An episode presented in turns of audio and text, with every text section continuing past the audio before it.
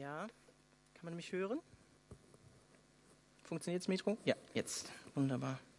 Eigentlich wollte ich mit einem Spaß heute Morgen anfangen, obwohl wir eigentlich äh, ein ziemlich schweres Thema haben, und zwar geht es um Leid heute Morgen. Ähm, eigentlich wollte ich damit anfangen, ähm, dass ich, äh, aber der Sam hat es mir leider vorweggenommen, dass ich sage, ich fange heute mit dem Psalm 119 an. Ich hoffe, ihr habt Zeit mitgebracht. Sind ein paar Verse. Äh, aber Sam hat mir leider meinen Witz geklaut. Aber ist okay. Den wollte ich schon immer mal machen. Vielleicht klappt es im zweiten Gottesdienst. Ich würde am Anfang euch ein Bild zeigen. Häufig sieht die Realität unseres Lebens nämlich folgendermaßen aus. Wir befinden uns in einem Tunnel. Es ist dunkel. Rechts und links sind die Türen vielleicht sogar verschlossen. Und wir sehen am Ende vom Tunnel vielleicht noch ein bisschen Licht. Und ich lese jetzt den Psalm 30 aus der NGÜ vor. Ein Psalm Davids, ein Lied zur Einweihung des Tempels. Ich will dich preisen, Herr, denn du hast mich aus einem tiefen Abgrund heraufgezogen und meinen Feinden keinen Triumph über mich gegönnt. Herr, mein Gott, im Gebet schrie ich zu dir und du hast mich geheilt. Herr, du hast mich aus dem Totenreich zurückgeholt und mir das Leben wieder neu geschenkt. Vor dem sicheren Tod hast du mich bewahrt. Singt und musiziert für den Herrn alle, die ihr ihm die Treue haltet. Preist ihn, den, den ihr als den heiligen Gott kennt. Denn nur einen Augenblick dauert sein Zorn, aber ein Leben lang seine Güte. Noch am Abend weinen wir, doch am Morgen kehrt wieder Jubel ein. Als es mir gut ging, war ich sorglos und dachte, niemals werde ich zu Fall kommen. Herr, du warst sehr gnädig zu mir. Du gabst mir Schutz wie eine sichere Festung auf einem hohen Berg. Doch als du dich vor mir verbargst, da war ich ohne jeden Halt. In meiner Not schrie ich zu dir, Herr. Ich rief zu dir um Hilfe. Willst du mein Leben, dass mein Leben zu Ende geht und dass man mich zu Grabe trägt? Welchen Wert hätte das für dich? Kann ein zu Staub zerfallener Mensch dich preisen und deine Treue verkünden? Höre mich doch, Herr, und sei mir gnädig. Herr, sei mein Helfer. Ja, du hast mein Klagelied in einen Reigentanz verwandelt. Den Trauermantel hast du mir ausgezogen und mich in ein Festgewand gekleidet. So singe ich von ganzem Herzen zu deiner Ehre. Nie werde ich schweigen. Herr mein Gott, für immer und ewig will ich dich preisen. Auch ein Psalm von David. Und letzten Sonntag hatten wir den Psalm 63. Ein Psalm, in dem es um Wüstenzeiten geht. Wir haben gesehen, dass Gott uns auch in Wüstenzeiten schickt. Es könnte uns niemals zustoßen, denken wir manchmal, oder? Und zumindest geschah das dem großen König David. Wenn wir uns das Leben von David angucken, dann sehen wir, dass er verfolgt wurde. David wurde verleumdet. Er wurde mit dem Tod bedroht. David erlebte tiefe Furcht und war tief verzweifelt. Sein halbes Leben lang, wenn wir die Geschichte lesen, bestand aus Flucht und Krieg, Verfolgung und Leid, Freude und Leid. David war größten Nöten ausgesetzt. Und das Krasse ist, an einem Punkt ist es sogar so weit, dass sein eigener Sohn versucht, ihn umzubringen. Und David überlebt diesen Sohn muss später aber auch über den Tod von seinem eigenen Sohn sogar trauern. Und David verliert ebenso seinen allerbesten Freund, Jonathan. Und wir müssen gar nicht so weit fortschreiten im Leben von David. Wir sehen sogar schon am Anfang von David, wie er in der eigenen Familie übersehen wird, wenn ihr euch an die Geschichte erinnert. Er ist gar nicht bei seiner Familie zu Hause, als Samuel, der Prophet, da ist. Und ich für mich persönlich, wenn ich mich mit der Geschichte von David auseinandersetze, beängstigt mich das sogar teilweise. Wie viel Not wir in Davids Leben sehen. Und wir lesen diese Geschichten manchmal mit einer Perspektive, ähm, ja, die dieser Tiefe, die David in seinem Leben hatte und das Leid, was David ertragen musste, gar nicht gerecht wird. Auch wenn es schwierig ist, irgendwie menschliche Nöte miteinander zu vergleichen, behaupte ich, so viel Leid und Not, wie David in seinem Leben erlebt hat, haben die wenigsten oder kaum einer in diesem Saal hier durchmachen müssen. Und dieser David König David war ein Vorschatten von Jesus. Der Bund, den Gott mit David geschlossen hat, sollte sich letztlich in Jesus Christus erfüllen. Das Leben von David weist auf unseren Messias, auf Jesus hin. Und auch Jesus musste viel in dieser Welt durchleiden. Und als Nachfolger Jesu geht es uns nicht anders. Leid und Not ist ein Bestandteil des Lebens. Und ich behaupte auch des christlichen Lebens.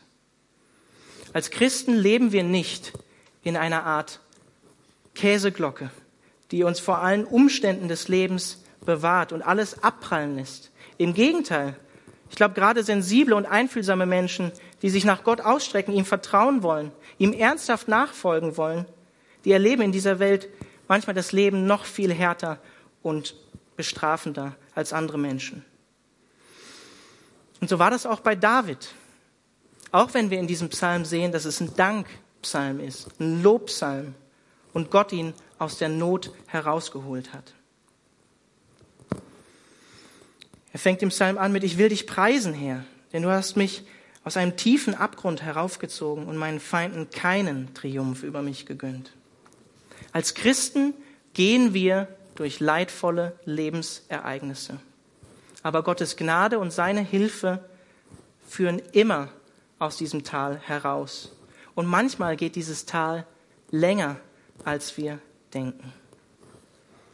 Und trotzdem sehen wir am Anfang, direkt hier im ersten Vers, dass Wüstenzeiten, Leid, Not, Depression uns letztlich in die Anbetung Gottes führen können, weil wir erleben, dass Gott allein souverän ist.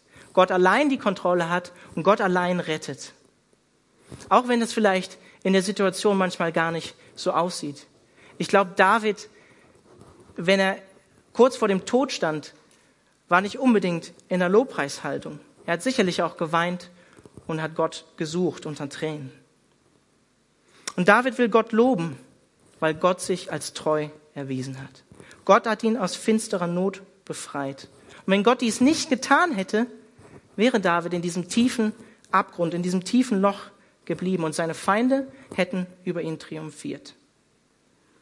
Und dieser tiefe Abgrund, es mag vielleicht nicht das Gleiche sein, was David erlebt hat, aber das können andere Dinge in unserem Leben sein. Seelische Bedrückung zum Beispiel, wie eine Depression, eine schwere chronische Krankheit, eine zerbrochene Familie, ein Verlust von einem geliebten Menschen, Verleumdung, Rufmord oder der Verlust des Arbeitsplatzes auf der Arbeit, Misserfolg beim Studium, in der Schule, Abhängigkeiten, Abhängigkeit von Alkohol, Pornografie oder anderen Drogen. Und wir haben auch nicht die gleichen Feinde wie David. Bei David war das zunächst König Saul, dem er zuerst gedient hatte, dann sein eigener Sohn, auch andere Völker, gegen die er kämpfen musste und sich immer wieder verteidigen musste. Bei uns mögen das vielleicht keine anderen Menschen sein, aber ich glaube, einer der größten Feinde des Christen ist der Teufel. Aber das Gute ist, dass wir wissen können, Jesus Christus hat den Sieg über alle gottfeindlichen Mächte am Kreuz für uns errungen. Das haben wir auch im Kolosserbrief gesehen, Kapitel 2, Vers 15. Jesus hat einen triumphalen Sieg im Hier und Jetzt errungen, den wir jetzt leider noch nicht ganz sehen können, aber den wir am Ende vom Tunnel erleben werden. Und auch die Offenbarung, das letzte Buch von der Bibel, zeigt uns eindeutig, dass Jesus und Gott am Ende der Zeit alle gottfeindlichen Mächte beseitigen wird. Und ein zweiter Feind von uns in unserem Leben als Christ ist Sünde. Der letzte Feind ist der Tod. Und der kam durch die Sünde zu uns. Aber auch Tod und Sünde werden am Ende als Christen überwunden werden. Paulus schreibt im ersten Korintherbrief in Kapitel 15 ab Vers 54.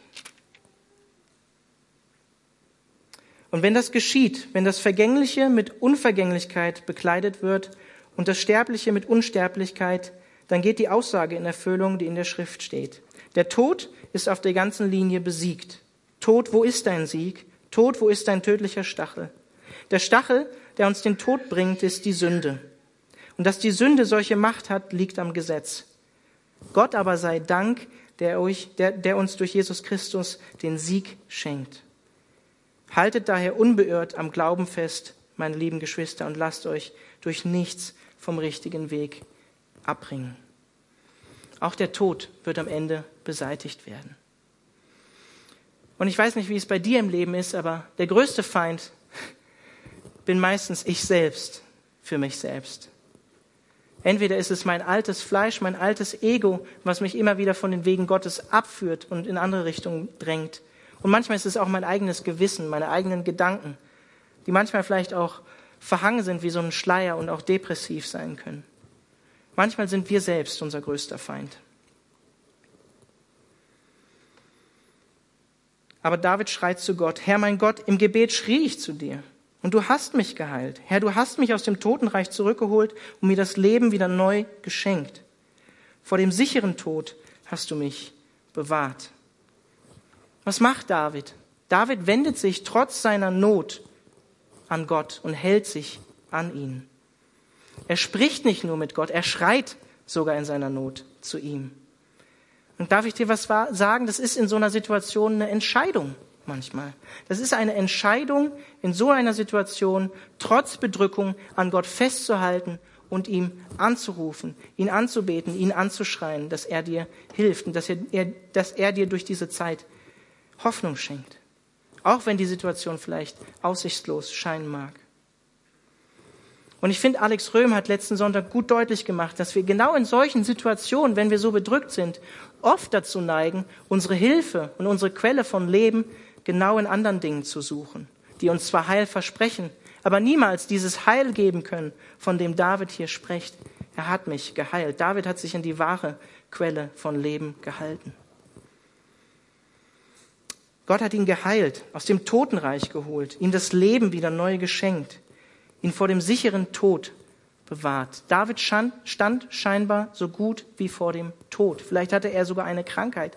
Wir wissen es nicht genau aus dem Psalm. Und Gott lässt das manchmal in unserem Leben zu, dass wir an Punkte kommen, wo wir denken, das war's, ist vorbei, ist aus. Wo wir vielleicht sogar auch mit dem Psalm einstimmen, sterben ist besser als Leben, Finsternis umgibt mich. Und wir kommen an den Punkt, wo wir uns fragen, warum hast du das zugelassen, Gott?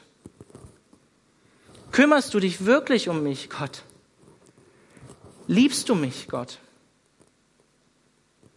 Und ich glaube, dass das Zeugnis von David uns Mut zusprechen kann. Trotz der Not, die wir vielleicht erleben. Und trotz der Not, wo wir vielleicht nicht sofort Gottes Handeln und Eingreifen sehen dass Gott eben nicht sofort heilt, dass Gott eben nicht sofort tröstet, dass Gott vielleicht am Anfang nicht liebevoll wirkt in der Situation. Aber David hat das erlebt. David hat das erlebt, dass Gott ihn geheilt hat, dass er ihn bewahrt hat, dass er wiederhergestellt wurde, dass er ein neues Leben von Gott geschenkt bekommen hat. Und manchmal tut Gott dies körperlich, manchmal tut er dies seelisch und manchmal heilt er uns auch geistlich. Für uns als Christen trifft dieser Vers 4 natürlich auf der geistlichen Realität zu. Herr, du hast mich aus dem Totenreich zurückgeholt und mir das Leben wieder neu geschenkt. Vor dem sicheren Tod hast du mich bewahrt. Wir waren geistlich tot, als wir noch nicht an Jesus Christus geglaubt haben. Und er hat uns vom Tod in das ewige Leben gerufen. Und dieses ewige Leben hat schon jetzt für uns als Christen begonnen. Singt und musiziert für den Herrn alle, die ihr ihm die Treue haltet. Preist ihn, den ihr als den heiligen Gott kennt. Denn nur einen Augenblick dauert sein Zorn, aber ein Leben lang seine Güte. Noch am Abend weinen wir, doch am Morgen kehrt wieder Jubel ein. Was ich interessant finde hier in diesem Loblied, in diesem Worship-Song, in diesem Lobpreislied, David preist Gott nicht alleine. David will seine Zuhörer, die dieses Lied als Zeugnis in seiner Not und von der Rettung hören, mit hineinnehmen. Er nimmt sie in seine eigene Geschichte mit hinein und fordert sie auf, Gott mit ihm zusammen anzubeten. Gott für das zu loben, was er Gutes in seinem Leben getan hat. Und ich glaube, das sollte auch in unserer Gemeinde so sein. Und ich glaube, dass das voraussetzt, dass wir uns gegenseitig kennen, dass wir unsere Geschichten kennen und dass wir die Geschichten, die wir mit Gott erleben, auch miteinander teilen. Und so können wir in unserer Beziehung mit Gott wachsen, einander ermutigen und mit Gott vorangehen. Und vielleicht kann ich dir heute Abend an, die, an, an diesem, oder an diesem Morgen na, vielleicht auch eine andere Perspektive für Gottesdienst heute Morgen geben. Ich weiß nicht, wie es dir geht, wenn du in den Gottesdienst kommst. Oft kommen wir in den Gottesdienst und denken, wir haben jetzt persönliche Lobpreiszeit mit Gott äh, und wollen Gott begegnen persönlich. Das ist auch okay, das ist auch richtig. Aber wir kommen auch zusammen, um gemeinsam, so wie David hier, Gott anzubeten und Gott als Gemeinde zu loben. Und dann sagt David in Vers 6, denn nur einen Augenblick dauert sein Zorn, aber ein Leben lang seine Güte. Noch am Abend weinen wir, doch am Morgen kehrt wieder Jubel ein. Ich weiß nicht, wie es dir heute Morgen im Gottesdienst geht.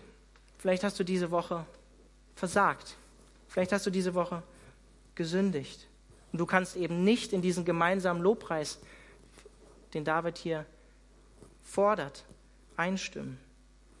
Dann ist Vers 6 dein Vers. Das ist mein Vers. Gott ist barmherzig und gütig, wenn du deine Sünde bekennst. Das haben wir im Psalm 51 vom Alex Röhm schon gehört.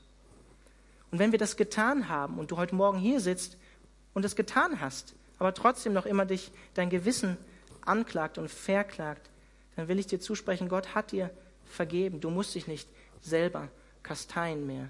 Und dein Gewissen, wenn es dich verklagt und du Gott deine Sünde bekannt hast, lass es nicht zu. Gott hat dir vergeben. Und Jesus hat auch Gottes Zorn am Kreuz für dich getragen. Seine Güte, seine Liebe und sein Ja gelten dir. So wie es Jeremia in den Klageliedern zum Ausdruck bringt. Vielleicht kennt ihr alle die Stelle aus Kapitel 3 ab Vers 22, wo Jeremia sagt, dass Gottes Barmherzigkeit jeden Morgen neu ist. Und selbst wenn wir am Abend weinen und Zeiten erleben in unserem Leben, wo wir vielleicht sogar mehrere Abende weinen und der Jubel und die Hoffnung sich nicht einstellen, die Nacht bleibt, kein Licht am Horizont zu sehen ist, können wir uns sicher sein, selbst wenn wir in diesem Leben kein Heil erleben sollten, ewiger Jubel wird spätestens dann einsetzen, wenn wir für immer bei Jesus Christus sind. Ich glaube, siegreiches christliches Leben bedeutet eben immer nicht unbedingt kontinuierlicher Sieg ohne jegliches Leid, ohne jegliches Versagen, ohne jegliche Sünde, sondern siegreiches christliches Leben bedeutet, jeden Morgen neu aufzustehen, Gott zu bitten, dass er einem vergibt und wieder von vorne anzufangen. Auch Jesus versichert uns, dass jeder Tag genug Last mit sich bringt, genug Leid mit sich bringt. Matthäus Kapitel 6, Bergpredigt. Es gehört zu unserem Leben dazu, wenn wir manchmal abends niedergeschlagen sind, leer sind, traurig sind, frustriert sind vom Leben. Diese Erde ist nicht der Himmel. In schweren Zeiten jeden Morgen neu Gott zu vertrauen, das ist eine alltägliche Herausforderung und eine alltägliche Entscheidung. Und sich darin bewusst zu machen, jeden Morgen neu, jeder Morgen, den ich wieder überwunden habe, der bringt mich dem Ziel einen Tag näher, die ewige Gemeinschaft, die wir eines Tages bei Gott haben werden. Als es mir gut ging, war ich sorglos und dachte, niemals werde ich zu Fall kommen. Herr, du warst sehr gnädig zu mir, du gabst mir Schutz wie eine sichere Festung auf einem hohen Berg. Doch als du dich vor mir verbargst, da war ich ohne jeden Halt. Erkennt ihr euch in diesen Worten von David wieder? Ich erkenne mich in diesen Worten von David wieder. Wir neigen manchmal dazu zu denken, böse Dinge passieren bösen Menschen, aber doch nicht mir. Und im Prinzip werden wir stolz und denken, so schlecht bin ich doch gar nicht, Gott. Ich verdiene Gottes Segen und Gottes Wohlwollen. Und wir vergessen, so wie David das hier bekennt, dass es Gott selbst ist, von dem das ganze Leben abhängt. Wir vergessen das, was Jesus uns im Johannesevangelium sagt. Ohne mich könnt ihr nichts tun. Nichts ist nichts. Und wir denken, wir brauchen Gott eigentlich gar nicht mehr. Wir kommen ja eigentlich auch alleine im Leben zurecht. So ein Denken wird gefördert durch die Gesellschaft und Kultur, in der wir leben. Da geht es viel um Gelingen, um Erfolg im Leben. Aber Erfolg ist ein trügerisches Gefühl. Gibt uns manchmal ein falsches Gefühl von Sicherheit in unserem Leben. So wie David es hier bekennt. Und nur weil es uns rein äußerlich oder vielleicht auch innerlich eine Zeit lang gut geht, können wir daraus nicht schließen, dass kein Leid mehr uns treffen wird. Und David erkennt das hier. David erkennt hier, dass alles von Gottes Gnade abhängt. Es gibt sehr viele stolze Christen, zu denen auch ich mich leider häufig zählen muss, die meinen, ihnen würde so etwas niemals passieren, so wie David es hier sagt, niemals werde ich zu Fall kommen. Doch das ist ein Irrtum. Das ist ein Irrtum. Gott lässt auch schwere Zeiten in unserem Leben zu und manchmal treffen uns diese schweren Zeiten wie ein Vorschlaghammer. Ich kann mich noch sehr gut daran erinnern, als ich mit meiner Frau vom Diakoniekrankenhaus im Auto saß, hat geregnet, es war dunkel, wir waren vom Krankenhaus, erschöpft, traurig, weil wir erfahren haben, dass wir unser Kind verloren haben. Und wir dachten, sowas kann uns niemals passieren, wir gehen doch mit Gott, das passiert doch uns nicht, das passiert anderen Menschen, aber wir gehen doch mit Gott, sowas passiert uns nicht. Ich weiß, dass das vielen Frauen passiert. Und ich will auch mein Leid nicht vergleichen, aber es ist eine schwierige Erfahrung in meinem Leben gewesen, dort zu sitzen und zu wissen, das Leben ist weg, ist nicht mehr da.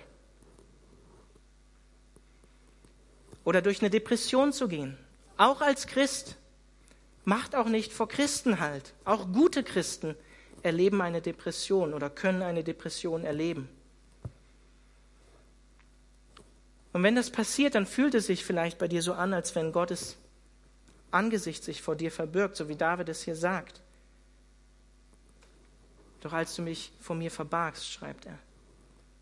Und Gott scheint in solchen depressiven Phasen weit entfernt. Und wir haben das Gefühl, selbst unser Gebet, was wir zu Gott sprechen, das reicht gerade mal bis hier oben, bis zur Decke. Und ich will dir zusprechen, wenn du in so einer Situation bist, auch wenn sich das so anfühlt, Gott hört dein Gebet. Gott hat dich auch nicht verworfen.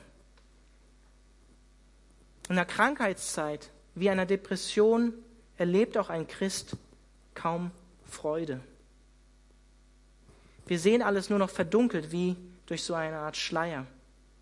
Auch Gott und unsere Beziehung mit ihm. Und solche Christen fühlen sich wie ein Schiffbrüchiger, der sich gerade noch an den Planken festhalten kann. Und letztlich ist es Gottes Kraft, die uns in solchen Situationen noch immer in seiner Hand hält, auch wenn wir das Gefühl haben, wir können uns nicht mehr festhalten. Und ihr alle kennt dieses Bild von den Fußspuren im Sand.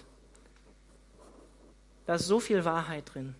Da ist so viel Wahrheit drin, dass Gott uns genau in schweren Zeiten nur ein Fußspurenpaar zu sehen ist und Gott uns durch diese Zeit trägt.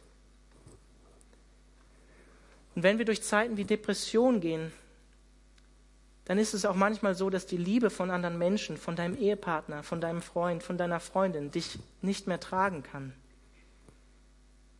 Und auch wenn wir Gott in dieser Zeit kaum spüren, wissen wir tief in unserem Herzen, er ist die einzige Quelle von wahrem Leben.